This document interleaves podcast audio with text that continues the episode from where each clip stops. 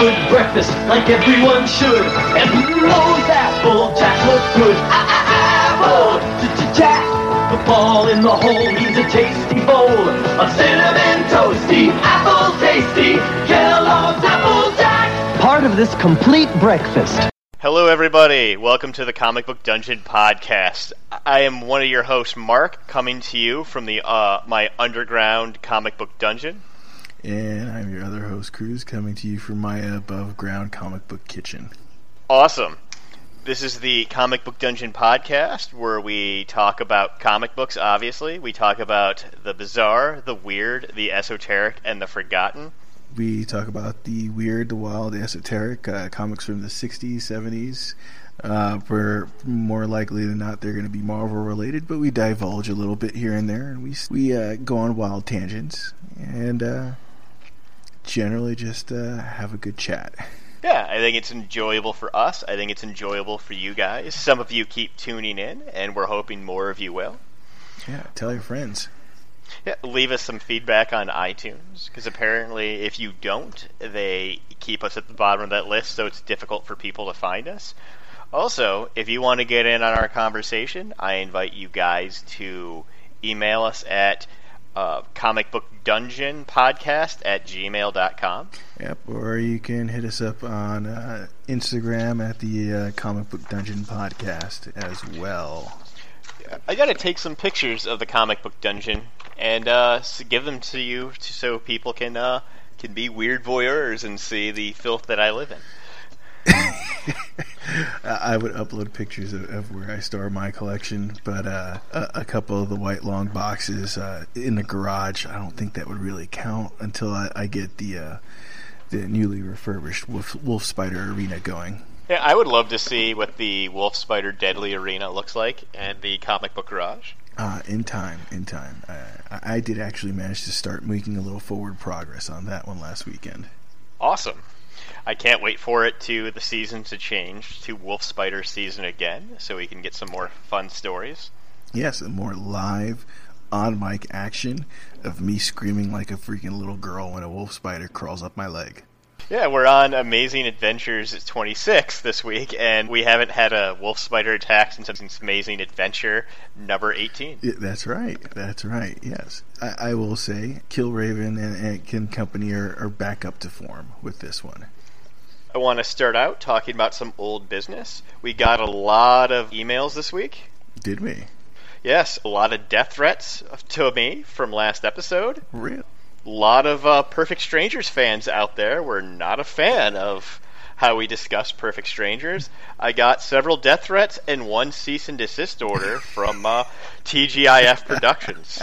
So I would like to apologize for to both Balki and cousin Larry for implying anything improper with their relationship. Don't worry. If Balki was an actual character, he'd be freaking on the no on the travel ban list and deported. Oh, you son of a bitch! you took the punchline. I was gonna say this was all fake because we know that Balki was deported back uh, back to Mypos. That's it. Fuck it. I'm done. Son of a oh shit! My wife's yelling at me. Uh, sorry, hon. She should.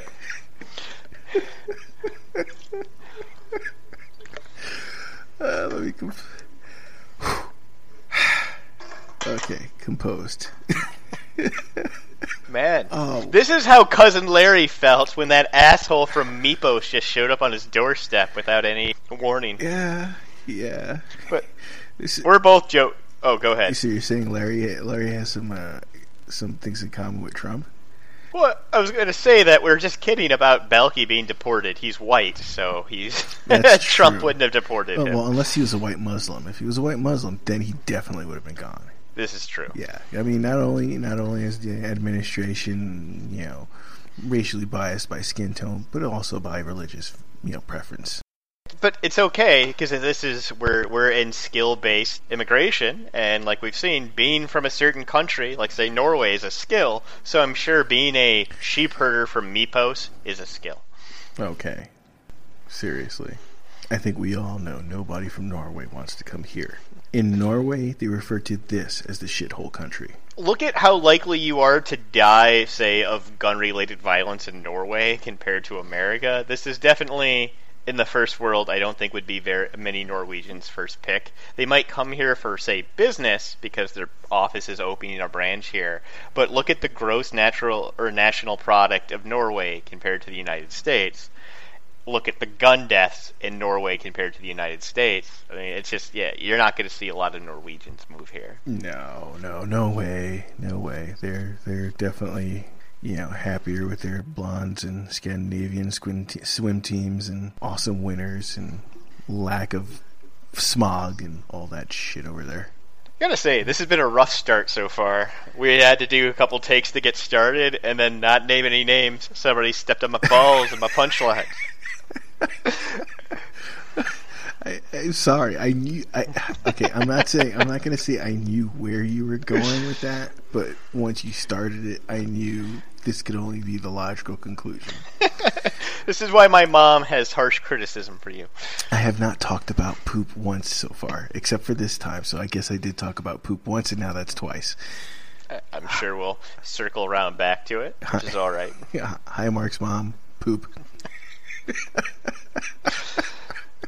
It's not what she she just talked about. She did appreciate the length that you went to make sure that your your puppy was comfortable pooping outside. So there Yeah, was yeah. there was some positives. Yeah, the puppy has gotten way more confident about pooping outside by herself, thankfully, because ah, there's only so many times you can get into a long pair of freaking pajamas that have jackalopes and unicorns on it going outside because that's the only thing that'll keep you warm. Don't ask. Don't judge. Do they do they sell men's clothes where you bought those? Yes. If they sell men's clothes where you bought those, that is not going to be the last time I make that comment this episode. but we will stick a pin in that and circle back around. Oh, lovely, lovely, lovely, lovely. For those of you just joining us for the first time, I'm hoping this will not be your last time after the first eight minutes of this episode. Before we get to the main event, as it were, we usually talk about other things that involve, say, comic books, video games. The surrealness of Lex Luthor being our president in real life. It, that definitely is life imitating art. No, Lex Luthor is way too smart. Well, it's it's a head injury, Lex Luthor. It's a TBI, Lex Luthor with a bad toupee. what if Lex Luthor was in the NFL for a complete and total career and eventually became president? Uh, am I touching a really big nerve considering this is the eve of the Super Bowl where I'm talking about head injuries and freaking megalomaniac multimillionaires? Hey, if you're angry about any of the stuff that you've heard, the best way to get our attention is to write your criticism and attach it to a five star review. Yeah, we only look at the five star ones. If it's four stars or less, we just freaking toss those to the curb. Or you can again email us at the comic book or email us at comicbookdungeonpodcast at gmail.com. Or direct message us at our Instagram. Or on Twitter, broken LMD, like life model decoy, broken LMD, and we will not only read it and respond, but we will most likely read this on the air. So you can again be part of the the phenomenon, or as I like to call it, the unstoppable juggernaut known as the Comic Book Dungeon podcast. That's right. And we will definitely give you the most personalized response possible. And much like Balki, it will be so awesome that you'll be so excited you'll do the dance of joy. and again, anybody under 35 has no idea what the fuck we're talking about with the dance of joy, Balki, Mypos. Ah. Did, did you ever really think that maybe that was like a, a 90s version of Mork and Mindy? Oh, I never thought of it that way, but I think that's I, I could see that. I think there's some truth to that. Now you've got to be at least 40 to get the joke. oh, shit. Every year I get older, I realize really how out of step I am with kids today and how they see culture and, and life. And just, I know the way that I, I was raised as a child and a teenager is a complete, just different world than the, the world Yeah. our kids live in today. Yeah, it, it is. It is definitely. I mean, it, it's it's it's way more connected, and everyone knows everything, and have terms like ghosting and shit like that. And yeah, Anyways, stay off my lawn. Ghosting isn't that just like a hip way that kids the hip term that kids use for crop dusting? No, no, no. It has nothing to do with flatulence. You see, back in our day, you know, a lot of our humor revolved around the spreading of bodily fluids and gases. Now they just do that online. So ghosting would basically be uh, no longer responding to a person's online presence anymore because that's apparently more important than talking to them in real life. I don't know. It's a weird world. Yeah, yeah, it is. It's a re- weird world where a teenager can freaking be a snot nosed little shit and freaking say, "Cash me outside." How about that on fucking Dr. Phil and become a multimillionaire fucking rap star within months. yeah. Really interested to see where social media goes because I just think as a species, it, it's such a new and novel concept, and it's so different than how communication naturally evolved between people, and it's something that I don't think that we've yet really had the maturity to master. It- No. it's definitely if you look at I mean we're biological organisms and the entirety of human history we've evolved this certain way to communicate communicate our communication method has been dictated by our biological constraints and now having the system that completely short circuits that we see how different people interact online and there's a lot of studies on this and a lot of reasons why but it's just something that just the way we use it and the way that it's like you said, it for a lot of people, it it supersedes face to face communication. It's something that I'm hoping as a species we'll start to learn to use more maturely. And we saw a lot of the downsides to this in the last election and how it can be utilized in very negative ways, not just with the fake news, but just how people victimize and bully or use it to spread mis- misinformation. I'm hoping we either use it more maturely or this is something hopefully that's more of a fad and you'll see in 20 or 25 years people kind of laughing at the social media of today. I, I agree with you there, and I I think the first step is going to be getting rid of the anonymity that everyone has online. I think tying in anything, any sort of online you present presence you have, with a central, centralized, authentic account that has your actual name, will be the first step in getting rid of this unparalleled, uncivilized shithead behavior that you see online so pervasively today. It's just there's so many things that just kind of blow my mind with the technology we have now in social media. I don't have kids now, but say if we had a kid tomorrow, like day one, that entire kid's life would be documented. I mean, we're not big social media people, but you know, people who are big Facebook, Twitter, whatever, who those parents who take a million pictures of their kids, that kid from even before they're born, their ultrasounds are going online.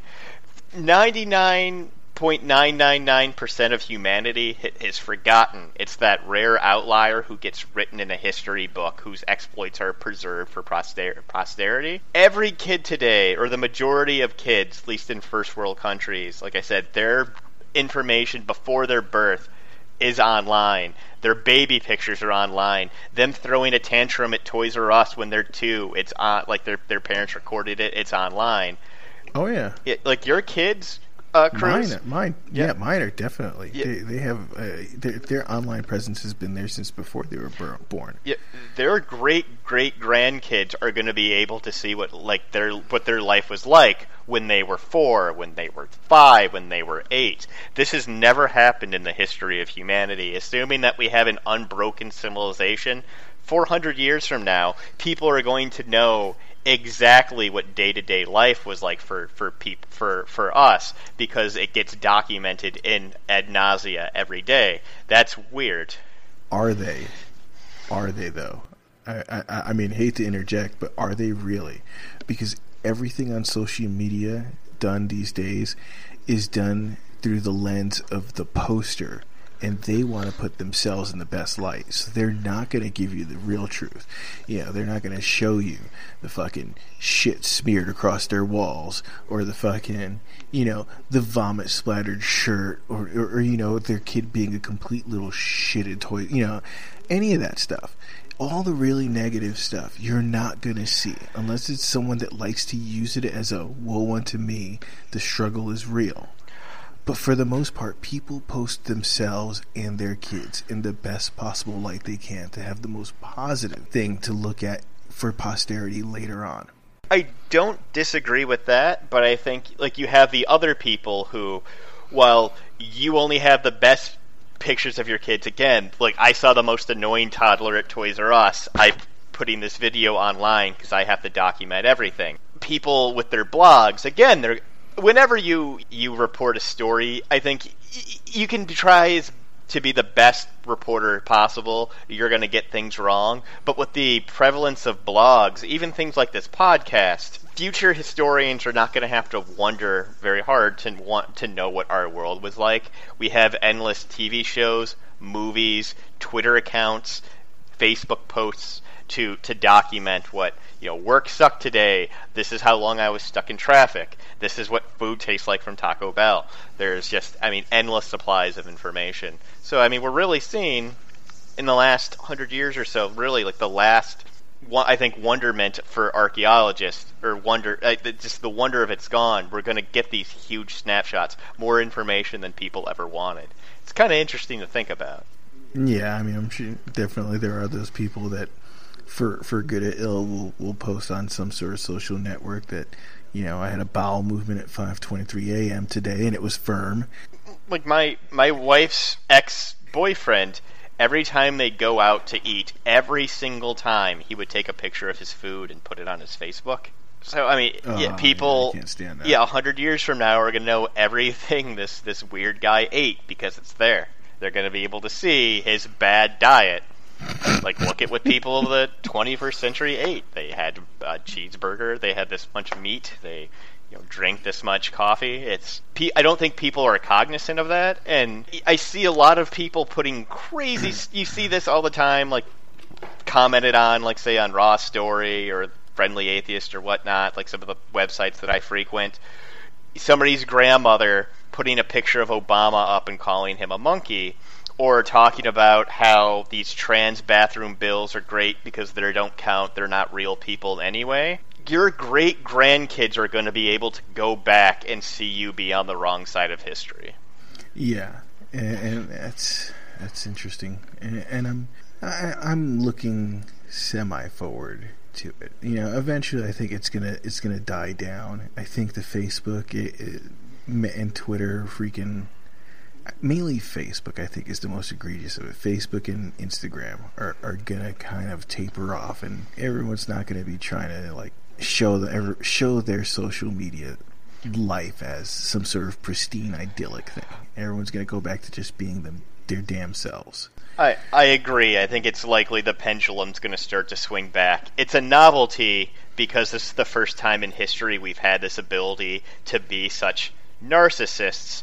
Once, Oh yeah. once, I, mean, I think once that ability, like, you have it, people are going to explore it and abuse it, and once it becomes known and it, the novelty of it wears off, I agree. I think it's going to swing back. Uh, you, you see it more and more now, and maybe it's just a, a different a different mindset. I know there's a couple of people that uh, I know on Facebook and Instagram that that kind of throw down like the real world shit, where it's like I they they, they will post about their shitty dead end freaking waitressing job or some crap, and that this this is what the struggle looks like and all this shit. But uh, yeah, the freaking soccer mom, freaking perfect made up fucking ma- makeup, you know, super moms that you see online are going to be a thing of the past probably in the next 10 years or so, I hope. I, I can't wait to see the, the turn that society takes with technology and some new development. Because 20 years ago, nobody had on their radar what so, the possibility of what social media would be or could become.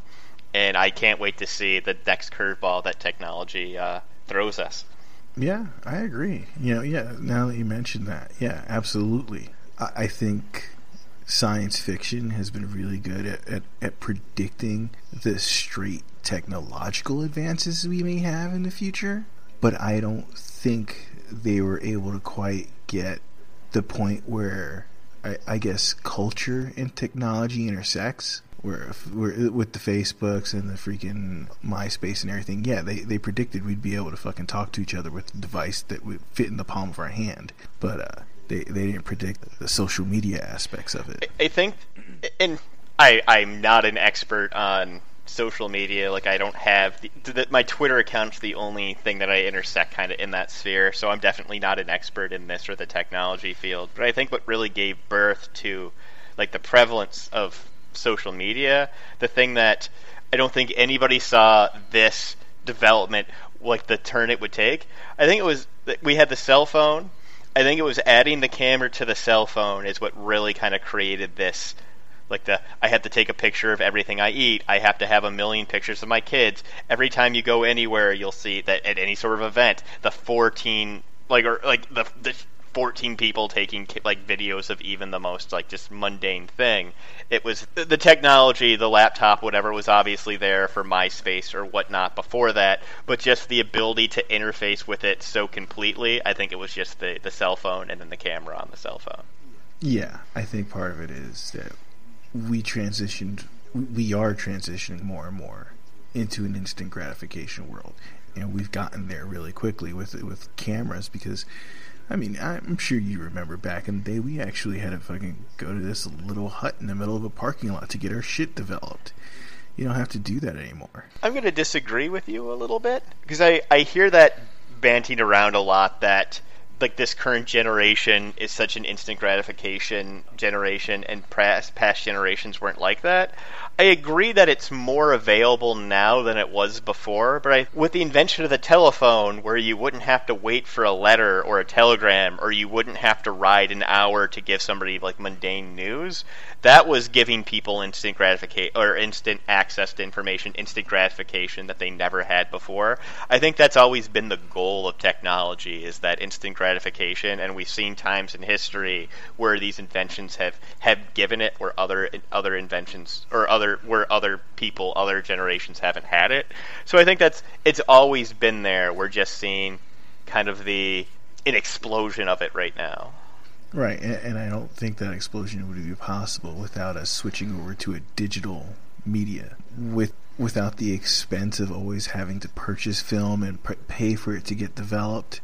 You see people just taking way more pictures now, you know, with, with digital cameras. I mean, I know once I transferred, switched over to digital, I, I always had a camera with me. I'd have one thrown in the glove box of whatever vehicle I had, and I think that part has led to the visual documentation of our lifestyles since the early 2000s to be way more prevalent than it was in the past when all you had was film. That, that that's the, the, the point I was shooting for. Yeah, no, I, I would agree with that.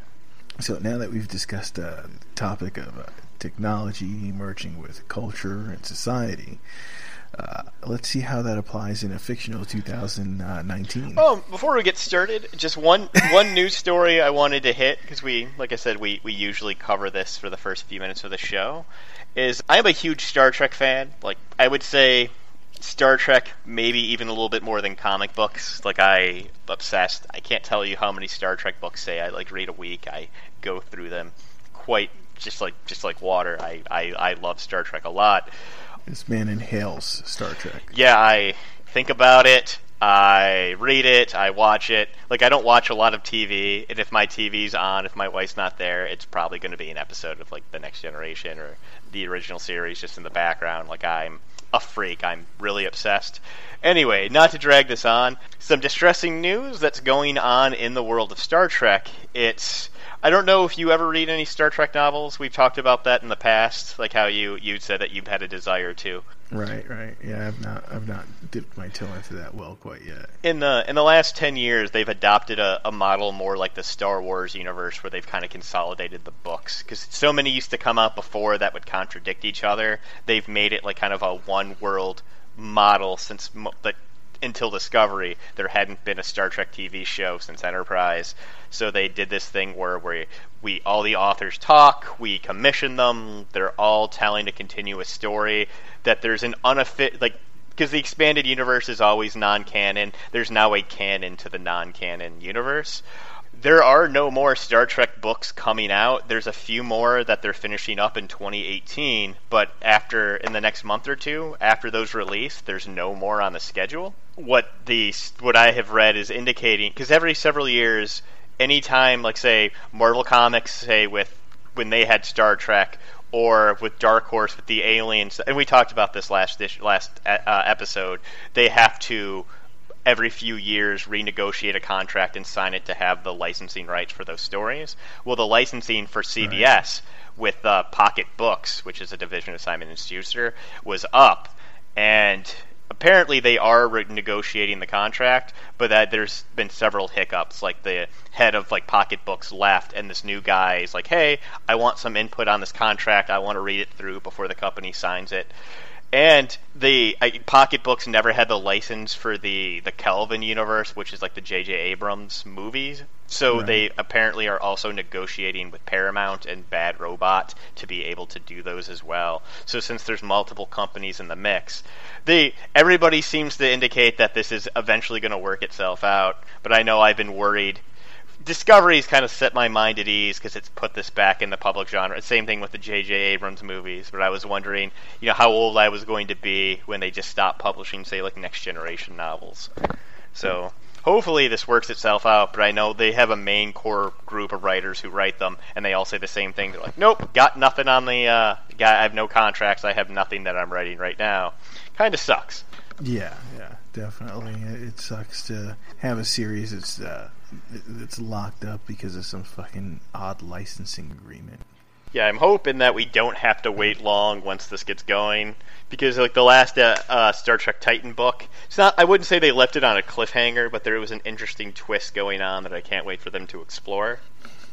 like I'm, I could not be more involved in these books, and so there's some that I've missed over the years that I'm going back now that I always kind of go back and I read while I'm waiting for the new ones to come out. So there's plenty out there for me to read, but I'm I don't know, I'll feel good when I hear the next book announced. Nice. Well, here's hoping they do it. Here's uh the question I'm throwing out to the audience because we we haven't gotten a lot of the listener participation. Uh I'm a huge Star Trek fan. This is always controversial when other Star Trek fans ask me who my favorite captain is and what is my favorite Star Trek. And I can't remember if we've ever talked about this, but favorite captain, hands down, no question, Captain Sisko. I would say, and this is another controversial one. Another guy that's up there that I like a hell of a lot, but doesn't have as much media about him is Captain Sulu with the Excelsior. But yeah, Captain Sisko is my favorite, and by far, I will argue about this till I'm blue in the face. My favorite Star Trek, I think, hands down the best Star Trek, and the one that holds up by far the best is Deep Space Nine. So, my question to the audience, and I hope some of you out there are infuriated by those answers, because again, Comic Book Dungeon podcast at gmail.com. Let me know your favorite captain and your favorite series and why. I would love to get this going. But uh, I think we've done this before on the air, and I asked you what your favorite was. But what is your favorite? Ooh. Oh man. Captain wise, I've got to relook at it. You know, I I I really do, and I hate to I hate to cop out, but yeah, I've got to look at it. I've recently, when when I say recently, I mean probably in the last year, finished up the original series, Next Generation, and I think I'm almost done rewatching Deep Space Nine. So that basically leaves me with going back through Voyager, which, from what I remember, I really liked Janeway, and uh, taking a look at Enterprise, which I haven't watched at all because I heard it was a train wreck. I've only watched the first episode of Enterprise. I've debated about giving it a chance. I have. I'm such a Nazi when it comes to Star Trek. I've I've been told that if you treat it like it's don't look at it to make sense with the rest of the universe just look at it like it's almost an alternate reality, and if you don't get bogged down so on those minute details, it's actually worth watching, even though it has the worst ending ever. Right, and then okay, so you've got that. I've seen the movies. Um, sorry, Chris Pine, Kirk. No thanks. Yeah, that that variant of Kirk is not. It, it's just not as as epic and as as Star Trek is worth. And I haven't seen any of the Discovery. Uh, uh, Discovery ones yet. I just I don't understand why they're so afraid to move forward. they did Deep Space Nine, and then a few years later, Enterprise or Voyager ended. And after like post Voyager, everything they did, Enterprise was set. I think in around 21 was it 2151, 2152, and it was all leading towards the Federation being founded. Discovery is in the 2250s, and then the ro- like the the robot, the movies that you mentioned, the Chris Pine movies, they all are an alternate reality that take place like in like the around the 2260 because they all have so so I don't Right. understand why everything has to be in the past why they don't do the only Yeah. thing that they've done besides the books that deal with the future is Star Trek Online. I've never understand when people do prequels because you're never going to make you're always going to have people be unhappy. You're always you're never Yeah. or even if you do it perfectly say if I if I was in charge of Star Trek Enterprise, say maybe I want the Klingons to have this like crazy war uh, going to war with Earth, but then uh, become friends with Earth by the end of the series. I can't really do any of those things because it would conflict with prior canon. So if from a storytelling perspective, you're handcuffing yourself before you even do the first episode. So I don't know why you would do a prequel.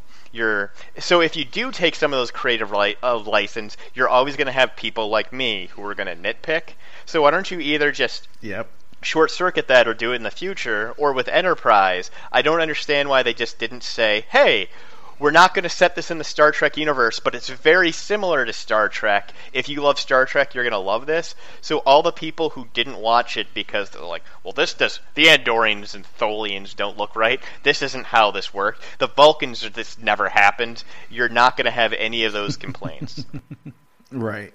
On that note, Captain Wise, I, I really like Sisko. I will say that. Sisko is cool. Uh, He's pretty much tied up with Picard as far as I'm concerned. Uh, series wise, I will agree with you 100%. DS9 was the best one just because it gave you a good mix of the ideals of Federation with kind of the nitty gritty, dirty shit that went on with the rest of the universe. exactly So yeah, that, that's that's about where I stand until I watch the rest of them. And, and yeah, I grew up watching Star Trek. I love freaking Star Trek. Not as much as you do, but it was definitely a, a core element of my science fiction uh, coming of age. The only thing that gets me through my day now, especially with the political climate being like it how it is, is the fact that it gives me hope to what humanity could could what we should strive to be, what we could be. Yeah, yeah. Star Trek was definitely always about uh, the the ideals of what humanity could be, not the stupidity that we are. It definitely. I I love the the period like in the 22 not the 22 in like say 2060 uh, at post world war 3 because like 2063 is where we have first contact we have like humanity coming together i've always kind of been inspired by that where humanity's in the shit place and we're really just put ourselves in a terrible horrible sp- spot.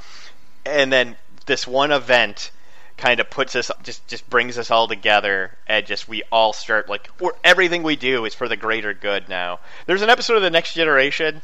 I can't tell you how many in my netflix queue i mean i've watched this like 10 times. It's the episode where they go back to the 19th century and they meet uh, mark twain and Mark Okay. Twain keeps trying to find fault. He he ends up on the Enterprise D, and he keeps talking to Counselor Troi, and he keeps trying to find fault with their futuristic society. And she really explains to them that yeah, your world. You keep trying to turn our world into a futuristic version of that, but that's not how it is. There is no cruelty or poverty or uh, hatred. Everybody has this great quality of life. Everything we do is for the greater good. I just love how they put it and they explain how humanity has really reached this this just more evolved point, and it's, it's especially it's great that they use Mark Twain as a, a foil for that because if you know anything about Mark Twain, he was a he was a famous atheist and he was somebody who spoke out like up up against like say slavery and racism. He was a very forward thinking individual. So to use him for a foil for that is kind of fun. So basically, you're telling me it was like the equivalent of sending somebody from Hicksville, uh, Arkansas, to Norway right now. Well, no. You know, with their government-sponsored health care, superior education system that doesn't have homework, low, high, high freaking gross domestic product, low unemployment.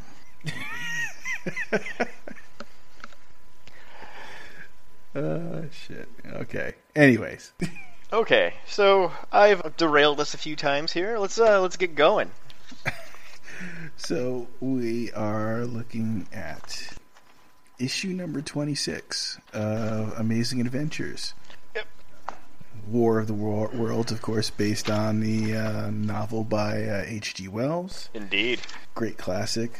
I still am always thrilled by seeing the uh, iconographic uh, tripods in the corner of the front page. Yep, it looks like they're destroying Epcot Center. E- exactly. Yes. Of course. Who knew? Marvel's killing Disney. That would be quite ironic.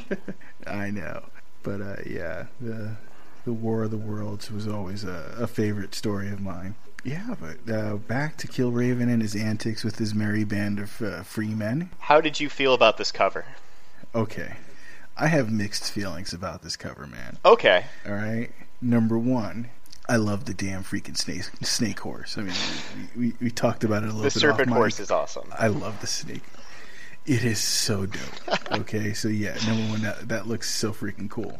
Uh, number two, yeah, I, I the the cover is definitely very, uh, you know, I hate to fall back on a word I always like to use, but it's very kinetic. Uh, you've got um, how, did you pronounce his name? I went with Stun Rage. Stun Rage or Stun Rage, I wasn't sure if the P was silent.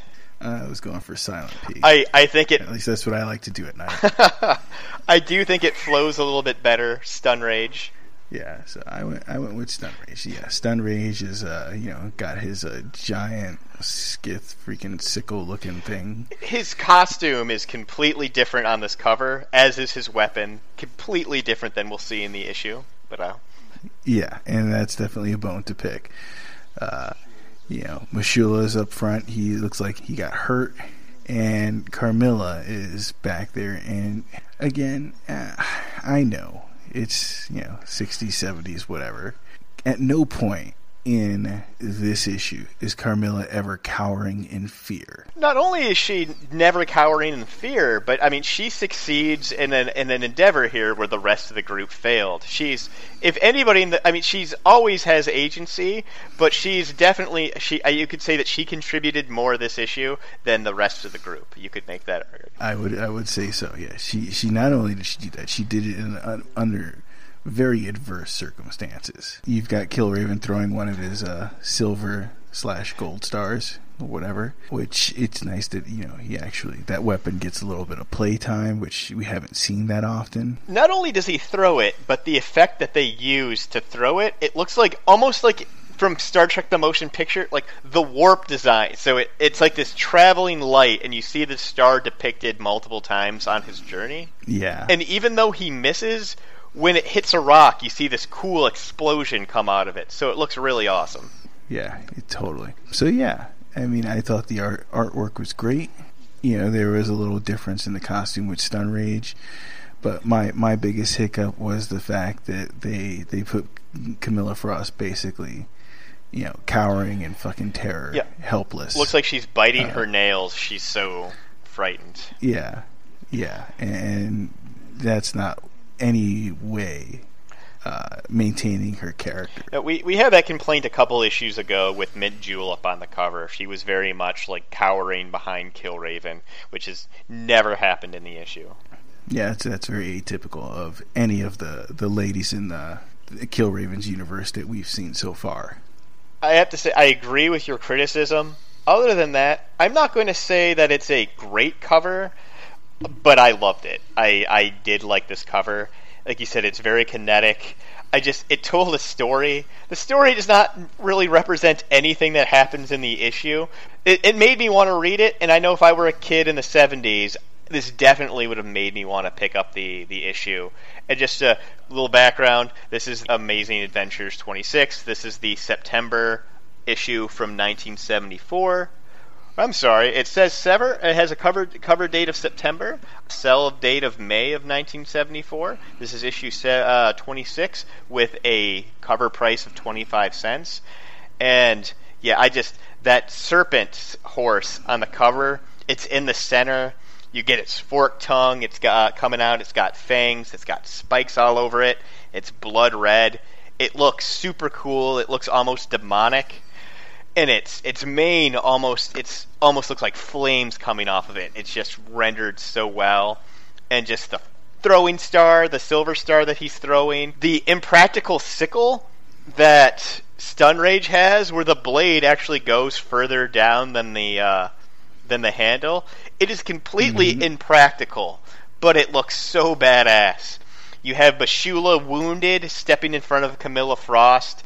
The rage on his face the fact that for some reason he's not wearing pants. It's just it told a story, and I thought it was awesome. Yeah, it, the, the, cover does convey a lot, and uh, a lot of it's not actually factual, but it, yeah, exactly. A lot. a lot. of it isn't. Uh, it conveys a lot. Not all of it's inside the book, but I'll tell you one thing that is inside the book, and that's that that damn horse, and it is 100% badass through and through looks like something you'd expect to see on like a Iron Maiden cover or something. Yeah, it definitely looks like it was born on maybe like a an album cover or an issue of heavy metal.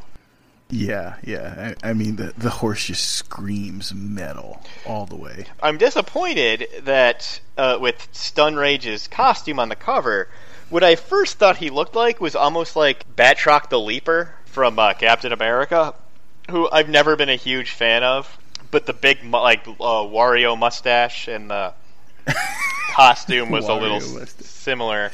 But yeah, I thought his uh. costume in the book was way cooler. Well, cooler as in interesting, not as in if you ever wore that, anybody would ever take you seriously. But it kind of stuck out on the page, and I thought was kind of neat. But I will bag on it later in the issue. But yeah, it definitely this cover made me want to see what was going on, and we have a word box here. We have a caption box: "Bloodbath at Battle Creek, where a treasure of death is guarded by the startling or by the startling stun rage, the vigilant." Mm, the vigilant. Yeah, it's not a not a word I would normally associate with a villain.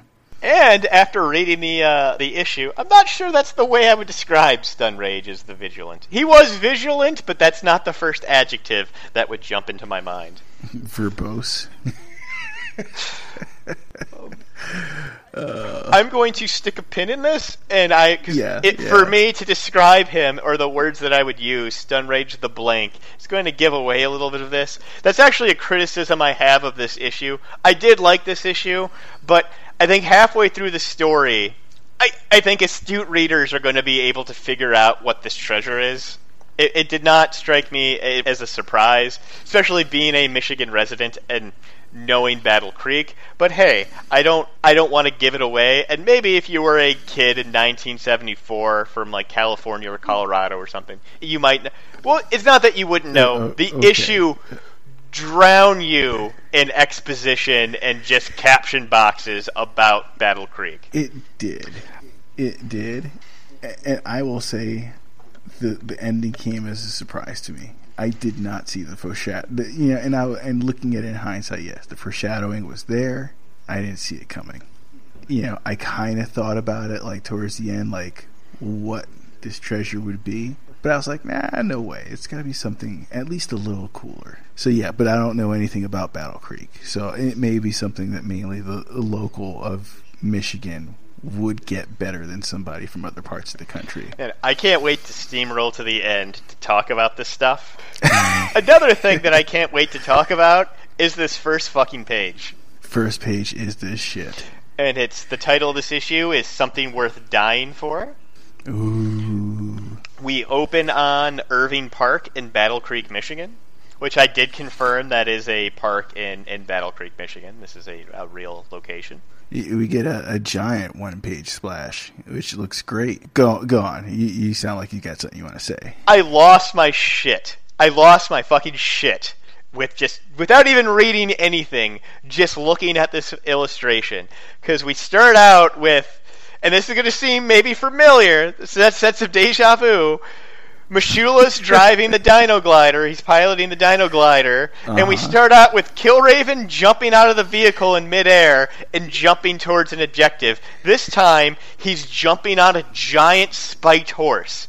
So the immediately what just jumped out to me is this is the same way the previous issue uh, opened, and it nearly killed him. So I'm glad he didn't learn. Especially last issue ended with him with his tail between his legs in defeat, thinking about like, hey man, I gotta think things through a little bit more. So this one opens up with him doing the, the, the fucking same thing jumping 20 feet like like in the air like out of this vehicle onto whatever he wants to fight.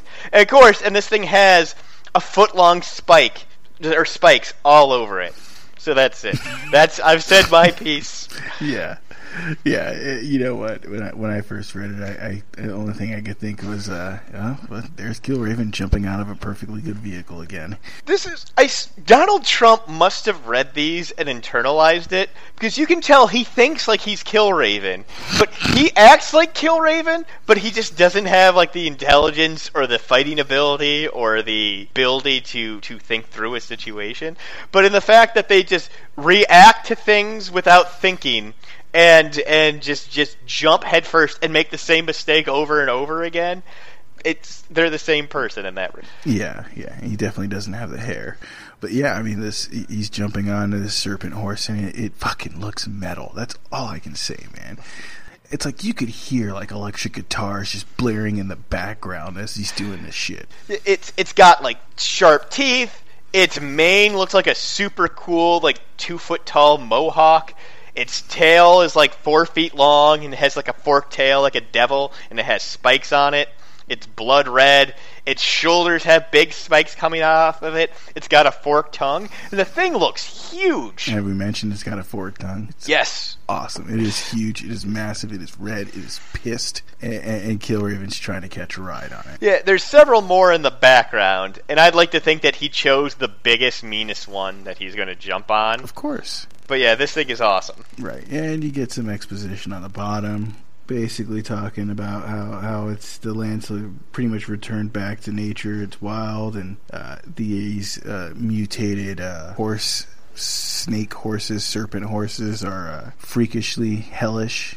And uh, yeah, that's about where it ends off on this one. I got so excited about making fun of Killraven, I uh, jumped the gun a little bit. This issue, like I said before, it's something worth dying for. It's written by Don McGregor, again, as always, he's our writer. Mhm. Gene Colan is the artist.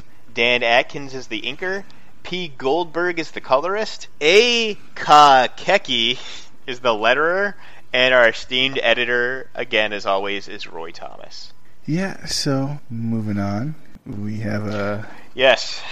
Page two. You get a little commentary by M'Shulla and Old Skull about how Killraven likes to jump out of things. Yes. Very astute of Uh, them. there- there's a little exposition uh, on the next panel that's giving you basically uh, a detail that uh, Mint Julep had warned everyone that the Dyna gliders would eventually, quote unquote, wind down. Yes. So, uh, you know, it kind of gives you a little motivation for why Killraven is jumping on the back of spiked horses. Is he's he's probably being a halfway decent leader and trying to trying to figure out their new mode of transportation because their current one is is running out of fuel apparently. Yeah, I agree that this is definitely. I think this is them trying to show that Killraven is maturing a little bit. Camilla Frost got on him last issue that he never thinks, he never thinks things through. So we see Killraven here in a Killraven fashion, but still he's thinking about the future. He's trying to come up with a, uh, a new transportation plan before the old one breaks down. So I give him credit for that. Right. And uh, yeah, you know, Camilla and uh oh what was the other guy's name? Hawk. Yeah, Hawk. Really? Really? I just caught this. Really? Way to play to the stereotypes, Marvel. Thank you so much. He got a bit of a redesign, and he's wearing a a headband, which I think is supposed to be a tr- uh, uh, uh, depict like a Native American headband. I like in the center of it. It's like a. It looks like Spider Man's face. Yeah, it does. That and Deadpool. I like when they take. Uh, they've done this several times in like the current run of Deadpool, well they'll do like a and it like oh we ran out of time, we don't have like the real issue. Here's one that never was published, and it's like shows like they insert like Deadpool into like the 70s, Deadpool in the early 80s, and they've done several series. It's like oh here's him in Secret Wars, like they've retroactively added him to to like 70s and 80s Marvel, so you get to see what his costume would look like then, and it's it's kind of fun. But uh, I do like this this third panel here we get a call back to Hawk, whose face was damaged back in issue 19. Yeah, yeah. And so he's he's getting antsy about his wounds and how they ache in the mo- in the cold morning. Camille's getting a little bit sick of his self pity, uh, and they just talk about how they've been on this trek now that's lasted for the last two months. Right, but uh, you know, one of his gripes is Killraven doesn't bother explaining his actions, and uh, yeah, he is kind of whining and being a bit of a little bitch. I, I, I do agree that he's got a lot of self pity, but he's he's right, and we talked about this last issue. There's absolutely no reason for Killraven not to talk about why they're going to Yellowstone, and we do talk about that in a little bit in this issue. But why it took two months? You're leading these people on this like this forced trek across the country, and they don't know why. That's some bullshit. Okay, my question is: It's taken two months for them to get this far. Do those fucking Dynagliders only move at like a walking pace? Yeah, I, I'm not really understanding why. Because if you guys remember back two issues to issue 24 when they were first introduced, they were supposed to be fast transit to be used in tunnels underground, and now they're magically like flying through the air. But yeah, like, I agree with you. They seem to be. I don't know what's going if they just keep getting blocked for some reason. But from what we're learning here, if they left Washington and if they're trying to go to Yellowstone, I don't understand why now they're in uh, Southwest Michigan. Yeah, it would seem like they went a little too far north. I'm wondering if they just don't have a map or a compass or a compass. Yes, so maybe that's or a sense of direction. Like if we saw them on, on a uh, on a map, they were just going, yeah, just just ping ponging around. But yeah, it doesn't seem like this transportation is getting them very far quickly because two months is to, uh, it took it took them two months to go from Washington, then Indianapolis to now Michigan. Yeah, yeah. yeah you could walk that faster. You take the scenic route. Yes, apparently. Well, look at their leader. Every anytime he sees something shiny, he has to jump out of the vehicle and like go after it or wrestle it or fight it. So I could see why this would if this is like a daily occurrence, I could see why this would take a while. Yeah, it's true. He he does seem to have a rather short attention span. Uh, so yeah, um, moving on. He's uh, you've got like a I, don't want to call it a full page splash. It's kind of like the bottom half of two pages. And it's a really nice shot of this damn freaking snake horse, man. The serpent horse is. It almost looked like he's uh he's bronco riding. You know, he's like it's like an old western where he's trying to break the freaking stallion uh, to his will, and he's hanging on for dear life as this freaking thing is trying its best to throw him. We see on page six that while he's holding on, that cool spiked mane the thing has, it's actually like razor sharp, and it causes his hands to bleed. Yep. And which makes it slick, so he he loses his grip and he falls off, and now he has to like start rolling around on the ground to avoid being trampled. It's actually super cool. And then he gets back up and again keeps trying to uh, to break this horse. Yeah, so he does. He he mounts back up onto the damn thing, and uh, I guess the uh, the free men have landed the Dynagliders, and, and now they're basically commenting on. Uh, it looks like we're gonna be here for a while, and uh, like, uh, yeah, you know, Killraven found an animal as stubborn as he is for the most part. Is somebody playing the spoons in the background there? Uh, no, that's Shadow with her uh, license. Oh. She, she's now officially licensed. So all her tags are on her collar and they make a nice little jingle jangle sound. I'm going to choose to believe that your wife is just sitting there playing the spoons. Very well. My wife is sitting here playing the spoons. Ha! I have taken away your reality and instead substituted it with my own. yes.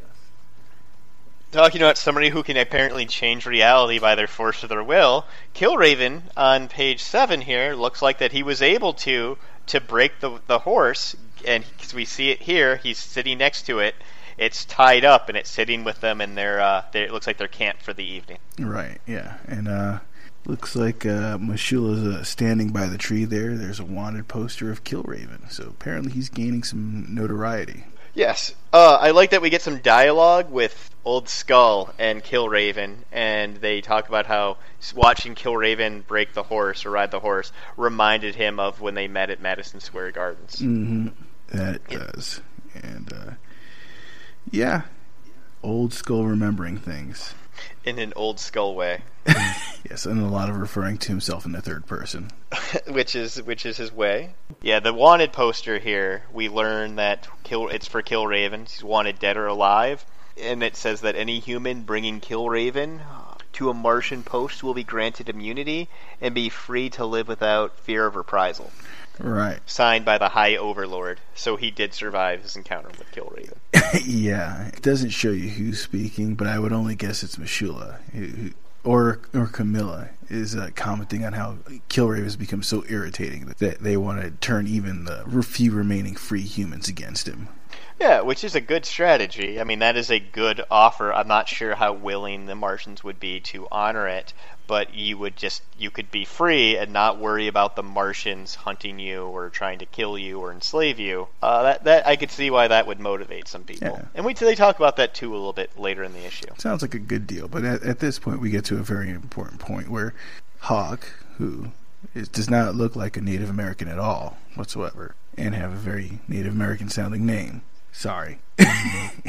uh, decides he he needs to interrogate Killraven a little bit about his motivations and their destination.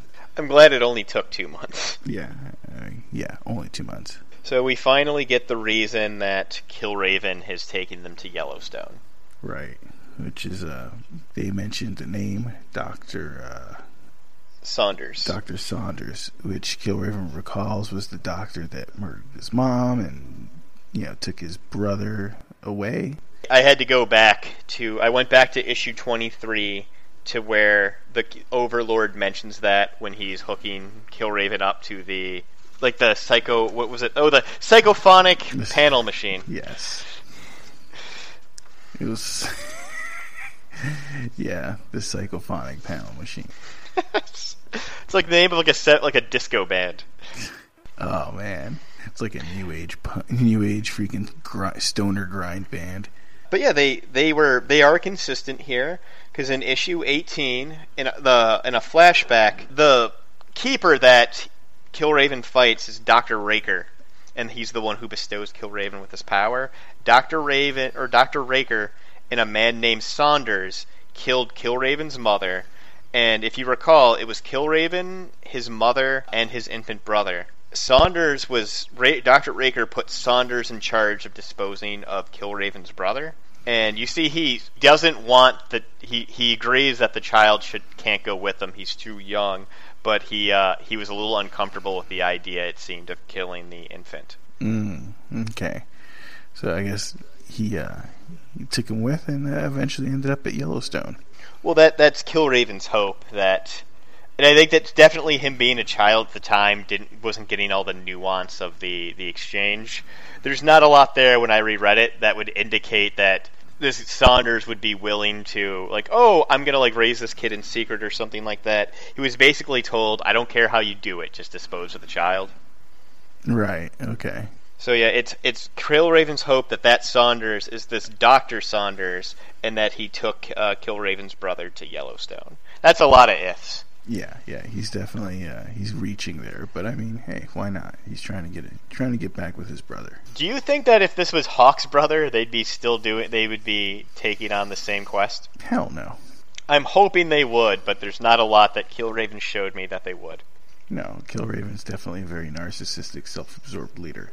I'm I'm hoping he would though. He would be he would give this big speech about taking back what the Martians have given us, and we get a lot of exposition about something inane like newspapers and Tootsie Rolls are gone, but we'll bring them back, and which is what the caption boxes always seem to be filled with. Mhm. The caption boxes have already started talking about cereal and Tony the Tiger, so they've been very very heavy with the this is what we've lost, this is what's going on, this is what this place is known for. This is just it's just they're they're very preachy and they're very heavy handed. Yeah, they are. Yeah. So moving on uh, from this little bit of dialogue, we I guess we go on to that sultry scene uh, where Camilla, as the only female, is uh, bathing herself in a local body of water. It should be noted on that last panel, and it's something that I actually didn't notice the first time I read it, that while Killraven is talking about Yellowstone Park, you see rifles being pointed at them in shadow. There's like Uh. riflemen in shadow watching them. I see that now. Good point. Yeah, I, I, it looks like we we both missed that on the first run through, which is weird because it's like half the page. But yeah, since it's so subdued in color, I know I was very heavy into the dialogue, so it, it, it bypassed me completely. Yeah, and uh, I guess Killraven took so long breaking this horse that uh, Camilla decided she needed to go freaking freshen up because she's in she's nowhere on this page.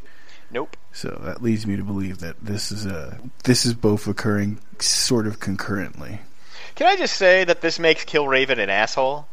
After two months, he finally tells them why they're going to Yellowstone, and he couldn't even wait until everybody in the group was there. he waited for Camilla Frost to be gone, and then he's like, "Yep, I'll tell you anything you want to know." What an asshole! Yeah, maybe he still harbors some feelings of distrust towards her or something like that. Or I think he's just a, a sexist dick. Or that too. Yeah, yeah, that makes sense. Yeah, he's he's kind of an asshole. Yeah, that's our Killraven. So yeah, so cue the the soft saxophone, and uh, here comes the obligatory bathing scene. Yeah, we get some va va va voom here to sell the issue. Yes, I'm sure if you were like a 10 year old in like 1974, this probably was like your most read issue. Kids, before the internet, the only way you would get porn is it was usually, say, found porn, like my older brother gave me this, or hey, I found a stack of magazines in the trash, and underneath two Mads was a, uh, a couple of Playboys. So, kids didn't have access to pornography, and believe me, in the 70s and 80s, you would watch terrible movies that had stupid plots that you couldn't care less about, but you would know exactly where in the movie you would see boobs or ass or whatever, because as a child, you couldn't just log into your phone and see it anytime you wanted. So I guarantee, even though this is some just drawings, I'm sure that there was a kid who read this issue 20 times and beat off to it. Absolutely. Somewhere there's a crusty page stuck together version of this issue. Several somewheres actually, but anyways, we digress. I think it was the oh, it was the Marvel Noise podcast. I think where the guy was talking about he found uh, an old issue of the Avengers with the Incredible Hulk, and it was. I can't remember what issue it was, but it was worth a decent amount of money. But somebody had like scribbled over some of the dialogue and changed it to so, uh, to make it racist. Oh God, So, and I, I think it's, and I don't know why, because I think it, it, they talked about finding like a magazine too that somebody had beat off to. I think that's why that, like, it, like, it, it was very obvious, like that, like the nudity in this issue or s- another issue with that he found with it was, I don't know, something that, something, I, for some reason I made the, the, the correlation there, or the, the connection, I should say. Anyway, I'm ruining the skin scene. I'll, I'll stop. So yeah, she's getting done freshening up. She's about ready to start uh, clothing herself again, which means putting her skimpy top on, and she gets bushwhacked. Dum dum. Sorry, uh, by uh, two rather. I love these costumes, man. They are so fucking just goonish looking. those are some terrible headgear, but yeah, it's orange jumpsuits with green highlights with the weird green uh, headgear that has the slender like guard that goes over the nose. Yeah, it's like someone was way too much of a fan of Monty Python and the Quest for the Holy Grail. Okay. Yeah, these are terrible costumes. But again, it's if you're going to start your own army, this is definitely you want some terrible, demoralizing jumpsuits to get people in the spirit of it. Exactly. I mean, you know, if I saw some goon wearing that shit, I would be terrified of them. Because in order to wear something that stupid, you've got to be a pretty badass motherfucker. These guys seem pretty indoctrinated too into the cause, but I think we'll get into that in a little bit. But we uh, we learn these two guys' names, and everybody in this sh- this group has the worst name. Oh god, yes. We have Rangalar and Phoropolist. Ferropolist. Yeah, Rangalar I could almost like see. I mean, there was an old Nintendo game called Rygar. Yes, yeah. I- Rangalar did not did not bother me. It's not that difficult to say, and it's keeping in a tradition of weird names in this post-apocalyptic world. Was was when they this this cult or whatever organization these people are a part of were handing out names? Phoropulist must have been the last guy in line. Maybe. okay, I'm just so amused by my own cleverness. Uh, since since they, they apparently there were some uh, cereal manufacturing plants somewhere nearby. Uh, maybe there was a post one that had some of that alphabet cereal, and they just like randomly scattered a couple letters on the ground, and that was your name. I was I was what I was hoping for when we got into how weird these people were. It, like what one of them should have had a name like Kellogg spelled backward. Uh, yeah, I did check and check to read everybody's names backwards in case they did that. Unfortunately, no, That their names don't make any more sense backward than they do forward. no. Actually, we we, we kind of jumped the gun a little bit as because as Camilla Frost is bathing here, she's got Grok next to her, and we get a little bit of uh, uh, information. We learn that Grok had a real name outside of Grok that she hasn't used yet, and he has this history that it doesn't sound like he really remembers who he is and who, what his history was before he is now. Yeah, I think. Okay, I, I don't know if you read like the uh, the editor section and all that shit uh, towards the end of the issue, but occasionally I'll dive into it. Yeah, I do occasionally. Yeah, so there there is some stuff alluded to about Grok in, in the issue and in the editor's notes at the very end that that make me wonder how much more there is to Grok and exactly what relationship Grok has with Camilla. My my shot in the dark guess is uh, I think Grok is a clone of her dad. Okay. That's my wild ass guess for the future. I unfortunately I can't guess because I looked up a lot of Wikipedia stuff before we started the series. So like Killraven's power, I unfortunately spoiled for myself. I looked up Camilla Frost. There's the revelation. We do get we do learn more about Grok, and there is a revelation about him and who he is. So I, I that is something that will get revealed. And the budding relationship that she has with M'Shulla was one of those things that was kind of spoiled for me. So I unfortunately did myself a disservice. So I yeah I'm kind of disqualified from this. But it is it Okay. it is kind of You're gonna have to enjoy watching this through my eyes, isn't you? it is kind of cool though knowing where this goes no like seeing the little clues that they're dropping because since the first issue with Grok and her they have dropped little little hints that there is something more to him Very nice. So yeah. So moving on from there, she gets she gets uh, ambushed. Um, thing one and thing two over here yes are uh, I, they're they're they're conversing back and forth, kind of like hey, you know show her who's boss and and so on and so not in any sort of like a real like threatening manner like no, eh, no more threatening than anyone that's going to take a fucking hostage.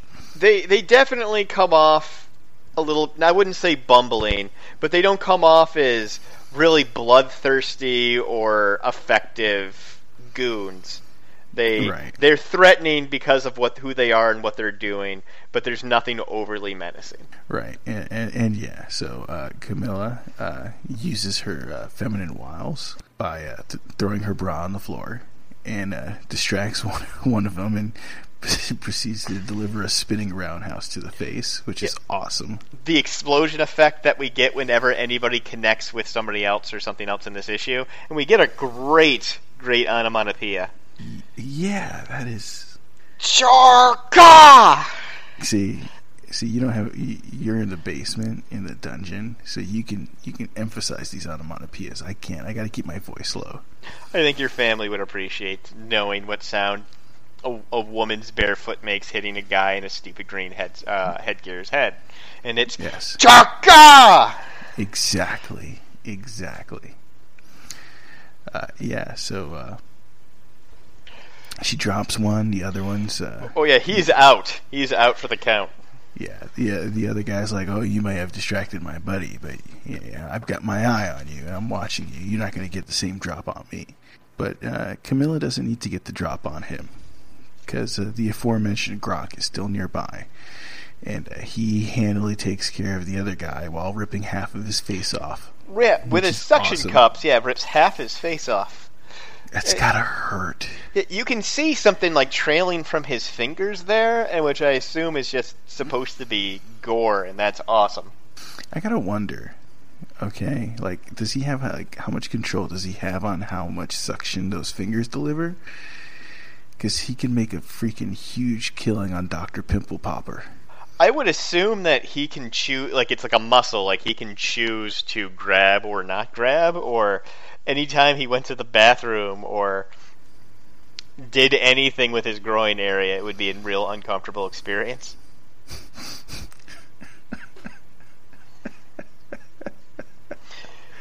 And spoiler alert, Yeah. Grok is uh, Camilla from the future, come back in time to save her and the group from making a horrible mistake when they get to Chattanooga. Shut up. uh shit. So yeah. Um yeah, our next panel, we, we move back to the, the core group of Freemen. Remember, there's like four of those guys. Yeah, they uh, they hear Camilla uh, yell out when she's ambushed, and this lets them know that she's in trouble. But they are also ambushed by those individuals we saw two pages back. Yeah, that we we didn't see it before, but now we saw them. And yeah, they get ambushed. You know, fight ensues. The uh, the horse starts going crazy, which kind of is a bit of a distraction for both parties, I believe. There's a little witty banter amongst the freemen. You get to see Killraven get his silver star in action, which is awesome. I think the second panel. I think again we're starting to see a little bit of an evolution with Killraven, because we've seen before. Anytime he comes across the like a, a human collaborator, his instinct is just to you know kill first and ask questions later. But we get to see he he questions. He's not sure because he says these guys look like they establish they look like normal humans.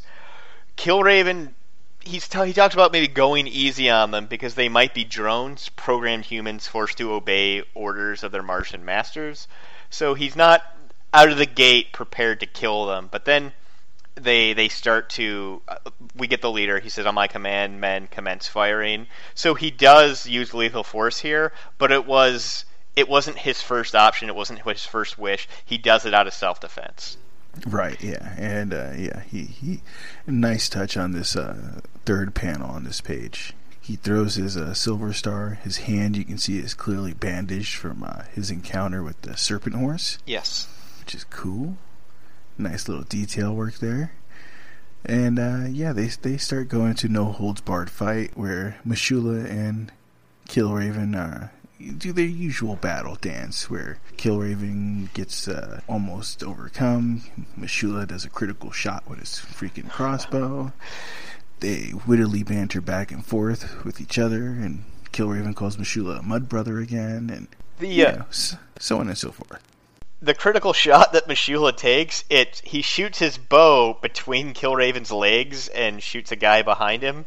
So, uh, it, the funny kind of uh, banter they get, it's, hey, you want to watch where you point that thing? What's the matter? Don't you trust my steady eye, my sturdy arm, my prowess with a bow? Not that much. Again, it's like it, it's like literally it go it's like a couple inches below his groin. So this was kind of a sensitive shot. So I do like that we get some banter back and forth. It definitely seems like they've repaired their relationship after Killraven was a complete dick last issue about Camilla and him. Yeah, yeah, uh, yeah. They go back and forth. Killraven saves M'Shulla. M'Shulla saves Killraven. Hawk picks up a gun and throws it at Killraven. Yeah, I thought that was interesting because we don't get a lot of good descriptions of weapons, and we like the the guy that Killraven killed with the Silver Star was the leader of this group. The weapon he dropped was an M23 thermal incinerator. Okay. Did you catch the onomatopoeia coming up? I did, and it's pretty awesome. Okay, go on. I was this kind of pissed me off. Hawk, instead of having some agency himself and using the weapon to attack these guys, he gives it to Killraven, and he kind of challenged him. It's the let's see you earn that reputation you, uh, of yours as a weapon master. So when Killraven picks up the weapon, you want uh, uh, you, you want to do it, you can you can have this one. I, I, I can't. I got it Oh, that's down. right. So Yeah. he he he he grabs it, and we get a loud loud uh, loud snap as he aims and shoots it. We get a crackle, and when it hits the guys, there's a big explosion. and It goes pop. Okay.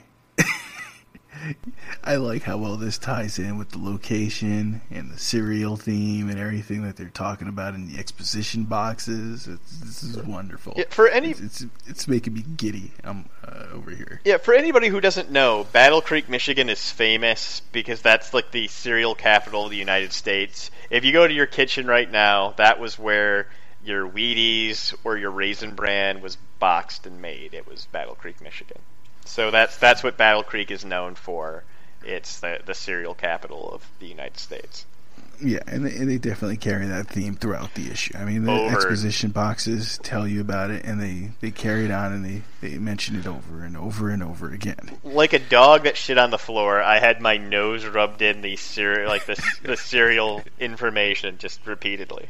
Yeah, exactly. So yeah, snap crackle pop. That's Yeah. fucking great. That was awesome. Uh, yeah, so after after he dispatches those enemies, who is it? Uh, Hawk kind of supposes maybe this had something to do with the bounty on his head from the warrants, the, the wanted posters they saw, and uh, Killraven actually does. He, he shows a little foresight, or you know, at least that he is thinking, like you've mentioned. You know, he he says he finds it doubtful, but he wishes he would have had the foresight to take a prisoner. I just gotta say, why would you find that doubtful? Based off the information we had, I would definitely say, at least as readers, the logical conclusion you would draw at this point would be that they were there for the bounty. They showed you the bounty, and then the next page they're they're attacked. It would be a logical progression as us, the reader, and there's absolutely no reason for them in their world to discount why random strangers who you have no idea if they're affiliated with the Martians. Those weren't like a collaborator. Like collaborators don't usually wear uniforms like that, and the fact that they had an M23, which means that was like a military issued weapon, not a Martian weapon. These would definitely be say mercenaries who were out for a bounty. I don't see it. It just it, it would seem to be a logical conclusion to me. So I'd say, way to go, Hawk. But no. Yeah, good try. Fortunately, uh, Camilla is uh, following in the uh, footsteps of Mint Julep and out Killraven named Killraven here. She manages to catch a hostage. Yeah, she actually slams him a little bit there too. She brought up last issue that Killraven never thinks Right. or never takes the time to think. So she kind of rubs his nose in a little bit. The fact that she had time to think, and that's why she thought to grab a prisoner. So I like that was nice, a nice little callback to her jab last issue. Right. And uh, yeah, they've got someone to inter- interrogate. Uh, moving on to the next page. It's really cool. Yeah, it's cool. Know, it's it's a third of a page splash, and basically it's it's going over how uh, Killraven and M'Shulla are basically playing good cop, bad cop with their hostage. With their hostage, Furoopolis. Just call him Foreskin. Yeah, we we uh we got some good background here because the captions state that they've been doing this good cop bad cop routine since they were in the gladiatorial arenas in 2008. So they've been doing this together for 11 years. Right, yeah. I mean, it, it definitely gives you a, a good scope of the history between these two, Yeah. which is uh, a lot bigger than, than you would think. Yeah, and this guy that they're interrogating does not seem overly tough.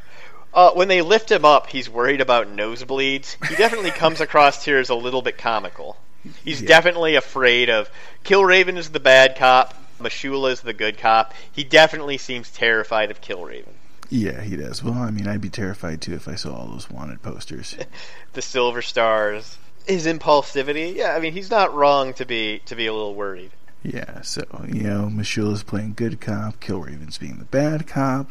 Uh, this is very concerned, and eventually he cracks and he tells them everything they want to know, which isn't much. No. Yeah, M'Shulla offers that he'll put in a good word with Killraven. That because he, he implies that Killraven really wants to see this guy bleed, but he'll try to talk him out of it. So yeah, he he like you said he spills the beans that they're afraid that the Killraven and the Freemen here are after their treasure. Ah, me treasure, which sounds very familiar. Yes. Again, that's another good uh, connection there, and we can. Yeah, I don't. I don't want to spoil it this close, but yeah, we're. I, I, I don't think we're. Even though we're not directly spoiling it, we're not really doing a good job of keeping it a secret.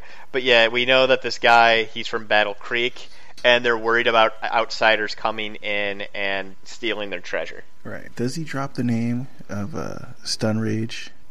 Yes, th- this page we do get Stun Rage. He, he mentions Stun Rage and that he's the guy who guards the treasure, like he's the, the head. We don't get a lot of exposition about who he is, but we, we kind of pick up. Here he says, Stun Rage the Vigilant will never let you take our treasure from us. It will stay where it ever has been in Battle Creek. Right. And, and it gets Killraven, I would say. Thinking. Yeah, he's got a very he's got a thoughtful look on his face as he's stroking his chin. Right. And uh, yeah, he's maybe figuring if there's a treasure it's worth grabbing. I, I think if this was him last issue or two issues ago, he just would have like charged in there looking for conflict. But he's very thoughtful here. He just wants to go in uh, just on horseback with M'Shulla, and he just wants to to meet Stun Rage. Right. Yeah, his plan isn't to attack; he just wants to talk, which is a little bit different than what we've seen of Killraven before. Yeah, yeah, it's it's slightly different. This time he gives it two strokes of the chin, and then he dives in recklessly. Yeah, I, I love this next page because it, it definitely looked like he had tamed this horse a little bit, but when it comes time to to to untether the horse, the horse is freaking out and trying to step on him. the thing I was waiting for was for at least one more good head injury before he went on. Yeah, we haven't had one of those in a while. He's uh, he's been doing a good job of protecting his head a little bit more, or it's just dumb luck. But yeah, this this horse was bent and not broken. Oh. We get two really cool panels here with M'Shulla and Camilla. She's worried about him going uh, going on this uh, this mission here, just the two of them. She's worried about the risk. And we get a nice callback to a few issues ago where they, she talked about she was concerned that she was lear- she she was losing the ability to be soft. And he he says that don't worry about that. You haven't lost it at all. You can still be soft. Because you see her she's got her hands on his face in kind of a, a very tender way. Yeah there's definitely a little bit of tenderness going on there which is which is nice you know? Yeah. You go M'Shulla you go. So yeah our, our erstwhile heroes mount up and leave the area and uh, as they go, they call notice to uh, somebody's been writing "Killraven was here" on all the wanted posters. I wonder what that's all about. When they mount up and, and leave, there's they joke back and forth. Like Killraven jokes that the rest of the group has been talking about uh, how M'Shulla's become quite a ladies' man and that he's had it as a warrior. I really took this to be because Killraven comes off as a little bit supportive here. It, it definitely it seems like he's trying to they're trying to repair the damage done last issue, yeah. and he's showing that he's not because he said there's there's you've become uh, quite the ladies' man. There's nothing wrong with that. He's he's trying to walk back some of the damage he did, and yeah, they laugh, wondering who's been graffitiing the uh, the wanted posters. And again, this is a callback to two issues ago to issue 24 because the when the Lincoln Memorial was destroyed, Killraven wrote Killraven was here. Mm, okay, yeah, I forgot about that. He's a bit of a narcissist. no. So yeah, so uh, they mosey on down to uh, Battle Creek and head for where they suspect the lair of uh, Stun Rage, the Vigilant is, and yeah, they're going back and forth talking about you know how the Martians have left nothing whole, and uh, Killraven's going on about Hawk's anger issues and how Hawk's anger is personal, whereas his has no such limits, which kind of explains a bit about why he always is just jumping headfirst into situations he's not ready for. He's got a, he's got an anger management problem, I guess. I was surprised by this next bit of dialogue. M'Shulla goes back to talking about the bounty and the reward, and that it's it makes you think because again, uh, Killraven kind of goes back in and, and to some of his old tricks and m- makes fun of M'Shulla a little bit. And so M'Shulla points out that this reward's enough to tempt anybody, and he's not tempted, but it really you shouldn't talk the you shouldn't talk to me the way that you are. You shouldn't. I, I basically, what I got out of this is you kind of need to watch how you interact with people. There's this big reward out for you. Who knows if the Martians will honor it? But you're not inspiring a lot of loyalty the way that you treat us, and it really you just need to cut that shit out. Yeah, yeah, that's definitely the gist of what he's saying. So And as they're going on with this conversation, you you get those rifles pointed at him again. Oh yeah, I mean this this behind them it's just crawling with uh, these henchmen pointing incinerators at them. So like the, the you see they pass a couple of buildings on top of the roof. There's just multiple people covering them. Yeah, they're they're basically walking right into an ambush. They they get to where they're going. They get to a warehouse, and then we meet the man, the myth, the legend, Stun Rage the Vigilant, and I love his costume here. Yeah, his costume's definitely a lot better than what was shown at the cover. Uh, he, he, it has no shirt. It's kind of like uh, it almost looks like suspenders, almost. Yeah, he's got suspenders with his his floor length cape attached to it. Right, and, and his uh, it, it looks like he's got the uh, the Wario mustache. He stole Captain America's gloves and boots. Yeah. I'm trying to figure out what the hell he's got going on his head, dude. I mean, it looks like a, a bad biker helmet. What really surprised me, if you look at the the first panel on the second row, you get a close up of his headgear. It's red and gold, and it looks like there's a little snake on top. Yeah. Yeah, it's the only thing that I, I don't know why this guy looks like he's like the leader of the Cobra marching band. or like he just got some of the leftover like costumes that everybody else were like those are ridiculous. I couldn't wear those. And he's like, "Man, these are awesome. I just can't find the right shirt to go with it." Yeah. Why are they making fun of him? I mean, he's just, you know, let him do him. You know? He's, he's just trying to rock his outfit in this cold, cruel world. You know? He wasn't trying to hurt nobody. He was just chilling out. He's just got to guard the treasure. That's right. That's it. All he's got to do is make sure no one fucks with this treasure. He's been at this shit for a minute, man. Yeah, him a little slack. apparently he's been entrusted to guard this treasure for 20 years. I would have loved if they told us who entrusted him to guard the treasure, but we don't we don't know. Oh, man, we don't.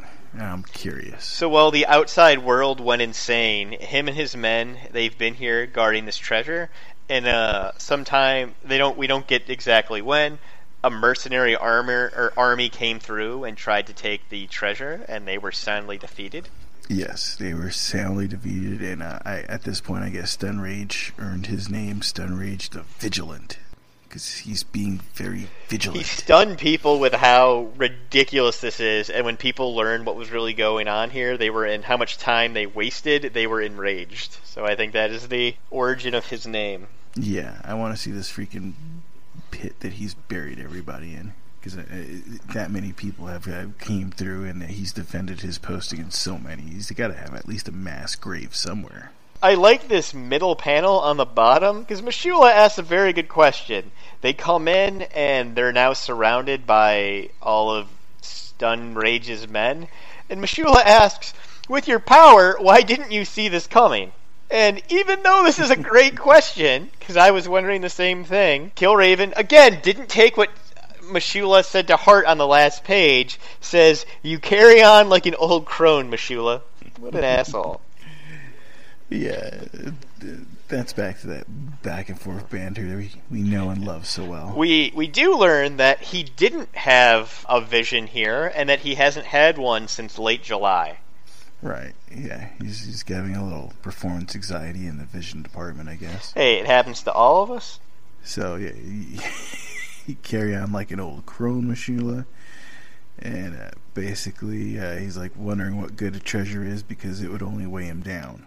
Yes, which is, I think, an insightful thing for for Killraven to say. He uh, and again here, even though he's surrounded and they're showing some hostility towards him, Killraven tries to make an alliance. He asks for Stun Rage's help fighting the Martians. But he re- Stun Rage refuses, saying that guarding the treasure is the only just cause worth dying for. And instead of just agreeing to disagree, he now attacks Killraven with his scythe. Which this is the weapon we saw on the cover. They made a mistake. Instead of the blade facing down, it now has this wicked curved blade facing up. yeah, they put the blade on the wrong way. Yeah, this is much cooler. Yeah, totally. um, yeah, so he attacks him with it. Killraven. Uh, mm, was he, does he knock it out of his hand? Well, yeah, late in the saddle, Killraven jump because he can't be on a means of conveyance for more than five minutes. So he does jump straight from the horse, which is cool, onto Stun Rage, and yeah, he knocks the the, the Sith out of his hand. Right. Meanwhile, M'Shulla's uh, in there getting some action of his own. Yep, he's attacking with his crossbow. He's he's going to town there. Uh, Killraven's trying. Where is Killraven? It looks like he's trying to come back in, or is he just still going back and forth with fucking uh, stun? He rage? knocks the yeah. Oh, so yeah. yeah. So uh, but apparently he had another crazy looking weapon. He had a sickle. So yeah. So now he's going back and forth like dodging, trying to dodge blows from the sickle. But it wouldn't be an issue if Killraven was an issue uh, injured. So yeah, stun rage does draw some blood with the sickle. Right. Yeah, and, and Stun Rage is going back and forth with a little banter of his own. Yes. I gotta say, for once, I'm in total agreement with Killraven here, who tells Stun Rage to put that blade away and stop your rantings, you old fool. Which I agree with, because, one, he congratulates Killraven for being able to knock his weapon away, but I mean, he's just very, one, he's very proud of himself, and two, he's very into this holy duty he has. He's just, this whole thing is unnecessary for this is usually Killraven who overreacts. All Killraven did was come up, talk to this guy, ask to form an alliance, and instead he's ranted on about his crazy quest to protect this treasure for 20 years and how great of a, a guard he is and how awesome he is at doing this. He's a bit of a just, he's insane. yeah. Well, I mean, if you were manning the same post for 20 years, you'd be going a little batshit crazy too. I mean, this is a guy who makes sculptures of his own out of his own shit. This guy is nuts. Oh, that's disgusting. Oh, that's gross. So So yeah. I was gonna say Dawn. this is the second awesome kick this issue. Killraven and the same weirdly drawn like kind of leg design. They both looked a little rubbery, but yeah, Killraven kicks him in the stomach, and um, he sends him flying. yep, onto his own Sith. Yeah, I mean, who saw that coming? Apparently he didn't, and apparently Killraven didn't either because he doesn't have that ability. Uh, but yeah, he impales Stun Rage. This enables Killraven to get back to his serpent horse. He grabs M'Shulla. They ride out while the guards are firing on them. And even though he has a giant blade going through his chest, this is a tough guy. He uh, he didn't whimper at all. Gasped only once. He didn't whimper or yell out, so Killraven get respects him for that. But with his giant blade sticking out of his chest, we see him. He crawls into the treasure room so he can look at it before he dies. Ooh, what's in there? The treasure. Do, do you want to do the reveal? Okay, the treasure. The treasure's basically been alluded to the whole time. It is nothing but cereal, cereal boxes, and basically all the cool little toys that will never, ever, ever, ever, ever biodegrade that were inside the treasure boxes. And it looks like he has a full collection of them, probably including all the freaking Happy Meal freaking McDonald's kids from from back in the day because I remember I collected those when I was young and they were awesome. But he's probably got all that shit in this nice, well organized, cute little setup. I do like that they actually used like real companies. We've seen Kellogg's on a couple of the, the buildings going into town. Like the the cereal box that's most in the foreground is a Post cereal. They didn't name specific cereals, but just like the manufacturers. And I'm choosing to believe that that's a wacky wall walker that's on the top of his head, uh, his helmet. Hmm. And, Yeah. and if you were born after 1985, I'm sure you have no idea what a wacky wall walker is for. Look it up on the internet. No, no, no. Th- those things are still around, man. Do they still call them wacky wall walkers? I don't know if they call them wacky wall walkers, but like my kids have them. Like you, you're talking about like those like gelatin like things that you slap against the wall and they freaking like flop over down. Because I know I, I, I've seen similar things like you can buy out of like vending machines. You know, like for, like you can get like the slappy hands and the. Yeah, they come they come in McDonald's Happy Meals and shit still. I've never heard them given a name except for wacky wall walkers, and I remember you could get them in like Rice Krispies and some other cereals, and I was like. I don't know, probably five or six at the time. I don't remember how old. I just uh, to to, to being uh, as a young child, they were the coolest thing ever, and I I was so excited to get one. But then you use it four times, and you get like a bunch of hair and dirt on it, and you never works the same afterward. That's right, basically. So yeah, uh, yeah. I mean, it's one of those freaking you know M Night Shyamalan, but the twist moments that yeah, it did catch me off guard the first time I read it because I wasn't expecting it. But yeah, I put it together fairly quickly. It was like, oh yeah, I see what they did there. Cool. They are apparently officially called the Wacky Wall Walker. It's a toy molded out of a sticky elasto elastomer. It was shaped similar to an octopus, and when when thrown against the wall, would walk its way down. It was a hugely popular toy in the 1980s. It came in Froot Loops. I remember that. I believe we got one out of a Rice Krispies box, so I think it was like the whole company.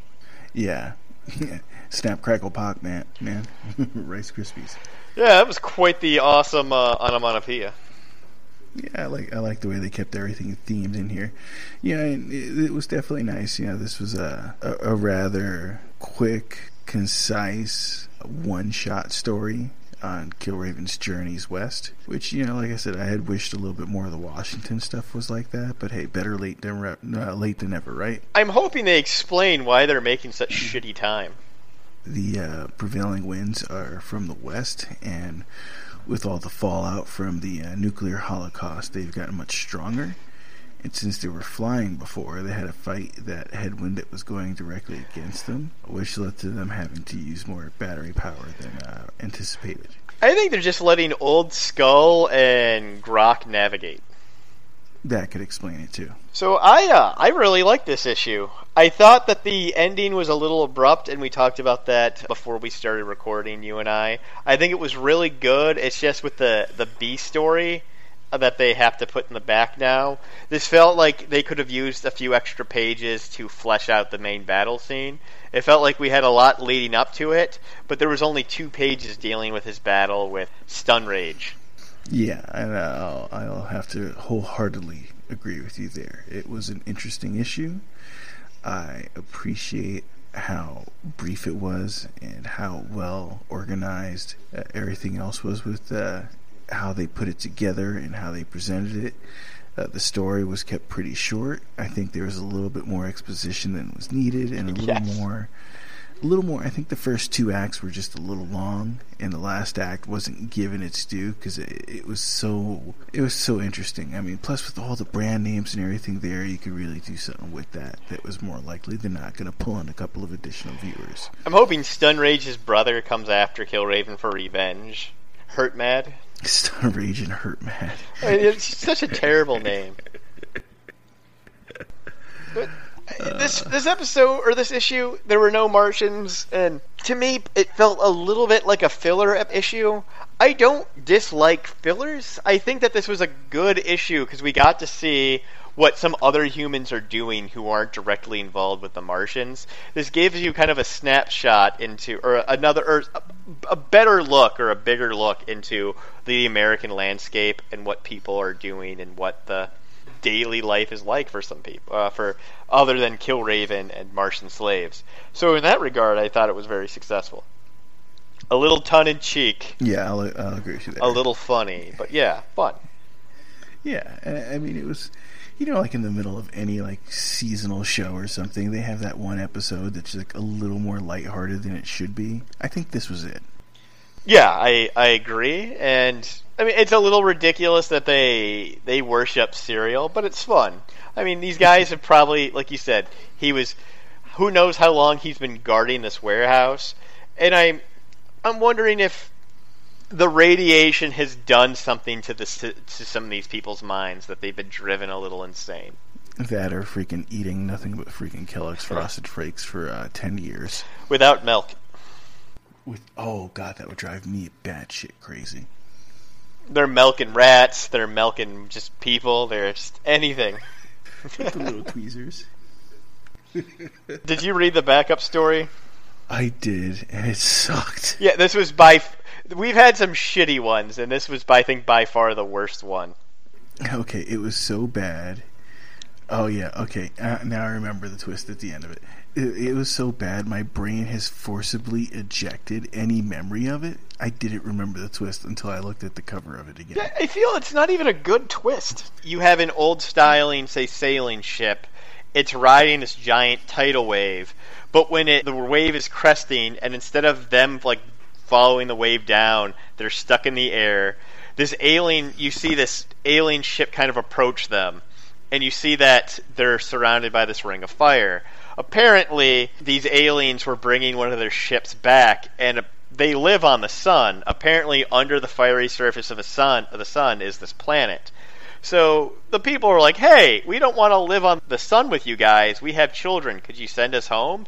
So they all talk about it, and this whirlpool sucks them down. And when they they're at the bottom of this whirlpool, they're back in the ocean, and now they're looking at a map, and they're like, "Hey." Did that really happen? But they all have suntans, leading you to believe it couldn't have been a dream. This really happened. Right, and uh, yeah, the sun, the sunburn. I love that, like that sudden realization at the end, like, hey, we've been on the northern trade routes for this whole time, and we're all sunburned. It felt kind of forced. It's like you just got back ten minutes ago. Don't. It, it's hard for you to say yes. All of us had the same hallucination, but we're still we're still extra hot from our trip back. I mean, it's just literally, it's just it's it's hard to believe that they would have been able to. This was an hallucination within four minutes of them returning. Yeah, I know. I know. Yeah. well. Some of these are hit, and more of these are miss as we go through it. Yeah, I'm not a fan of the the backups, but what are you gonna do? Who knows? So, Looks like this issue, or this episode, I should say, is drawing to a close again. all right, number 10 is Yeah, this is number 10. Who would have thought this would have lasted this long? Who would have thought that we'd have as many downloads as we have? There's actually people listening to us. Ooh, keep listening. We do appreciate it. We appreciate when you listen. We appreciate when you leave us reviews on iTunes. We appreciate five stars. Yes. Please. And if you guys, if you have comments on the show, if you want to talk to us about Killraven, if you want to talk to us about Star Trek, if you want to talk to us about co- podcasting, if you want to talk to us about battling deadly wolf spiders, whatever you want to talk to us about, comic book dungeon podcast at gmail.com. Haven't gotten a lot of listener feedback. I'd love to hear from you guys. Again, I can be reached at Broken LMD, Life Model Decoy, like the robots from uh, Marvel Comics. Right, and uh, I can be reached at uh, the Comic Book Dungeon podcast on Instagram. You can direct message me or leave a comment on a couple of the posts. And I mentioned this last episode. February 23rd and 24th is the Great Lakes Comic Con, which is going to be at the Macomb Community College in Macomb County, Michigan. So if we have any local listeners, it doesn't look like we have a lot of Michigan listeners, but hey, if you're a Michigan listener and you want to meet one of your favorite hosts from your one of your least favorite podcasts, I will be there. Or April 6th to the 8th, I will be at C2E2 in Chicago. So again, if you want to meet up, I would prefer if you emailed me ahead of time because again, if it's something as big as C2E2, you're probably random not going to randomly find me considering you don't know what I look like. So drop me an email and we can uh, walk the con floor together and you can talk to me about Killraven or again anything that that strikes your fancy. Awesome. Awesome. Yeah, hoping you have a good time at these uh, cons and everything uh, that happen to be so much closer than than they are to me for you. Ugh. If you guys would like to meet the other half of the team on March 23rd, Cruz will be cutting the ribbon at the new mall in uh, Deer Creek, Iowa. So Yeah, someone's gonna be there and they'll be like, "Where the hell's Cruz at?" I don't. I don't think there is a Deer Creek, Iowa. Are you sure? I don't know It if they're- Sounds like it could be there. I don't know if they're building. A, if there is, I'm sure they're probably not doing a ribbon cutting ceremony at a mall there.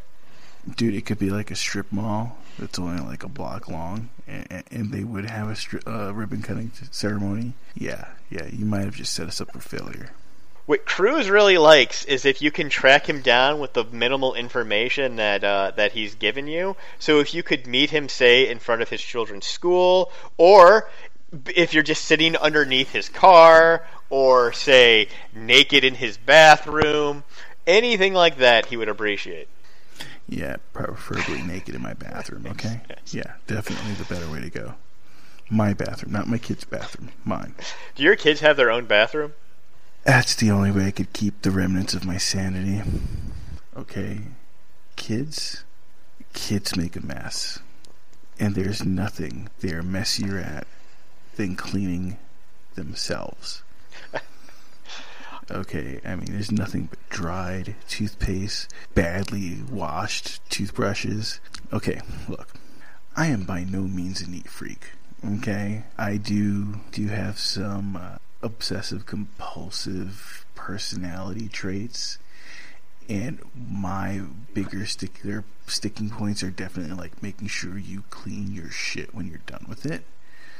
So like when there is toothpaste caked so badly onto a toothbrush that has not, and it's clearly not been demonstrably rinsed out, I start like raging out.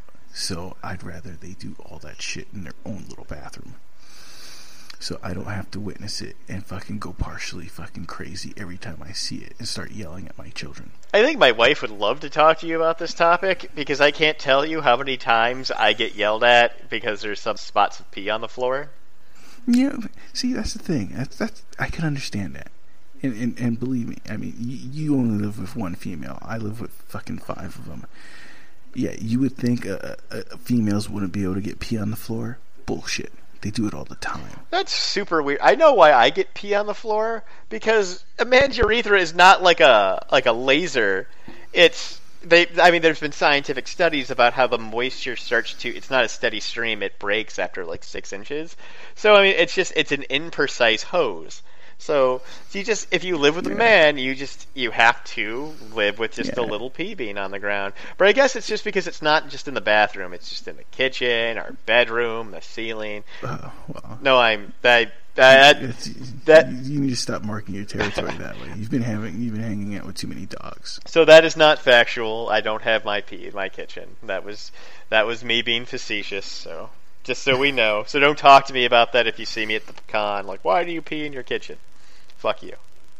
Yeah, yeah, but uh, I mean, I could talk about piss all day, dude. I, I, I mean, the way I find pee in the weirdest spots, like they have gravity. Females have gravity-defying urine.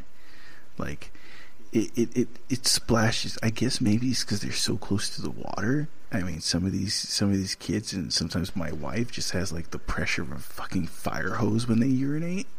So it hits the water so hard it, it splashes back up to the bottom of the toilet seat. I don't know, man. It's weird. Yeah, I can handle that. We're on some weird ground. Yeah, yeah. We well, I mean, you know, your mom said we need to stop talking about poop, so I'm just moving on to urine. Okay. Again, if you want to talk to us about urine, email us at comicbookdungeonpodcast at gmail.com. This was a good show. We uh, it was a bit scattershot here or there. I enjoyed it. Yeah, yeah, yeah, yeah. It was. It, was- we were definitely a little scattered, but I, I think I think we kept each other on task fairly well enough. Yep. So, this is Mark reminding everybody that with how aware we're trying to be now with sexual harassment and sexual assault, just want to remind everybody of the issue of the Avengers where Miss Marvel was basically brainwashed and then raped, and how the Avengers uh, dealt with that was they let her go off and live with her rapist in another dimension and never thought about it again That's so fucked. A different writer came back and she confronted them later with the like, "Gee, do you really think that was a good idea when I was clearly like being mind controlled and just letting me like go off with the rapist with a have fun?" So they did confront it like af- like five years later, but it wasn't like until she said something, no one was like, "Hey, maybe we did wrong by Carol." They're like, "Nope, she's an adult. She made the decision. We saved the day," and just like just dusted their hands off. Oh, lovely. Well, until Yeah. next time. Nice job, Hawkeye. Until next time, guys. Uh, keep turning those pages. Yes, yes, and watch out for teammates who are mind controlled. you have to help them in those situations and not just, hey, I'm sure that rapist is a nice guy. They'll work it out. Have a good one. All right, everyone. Bye.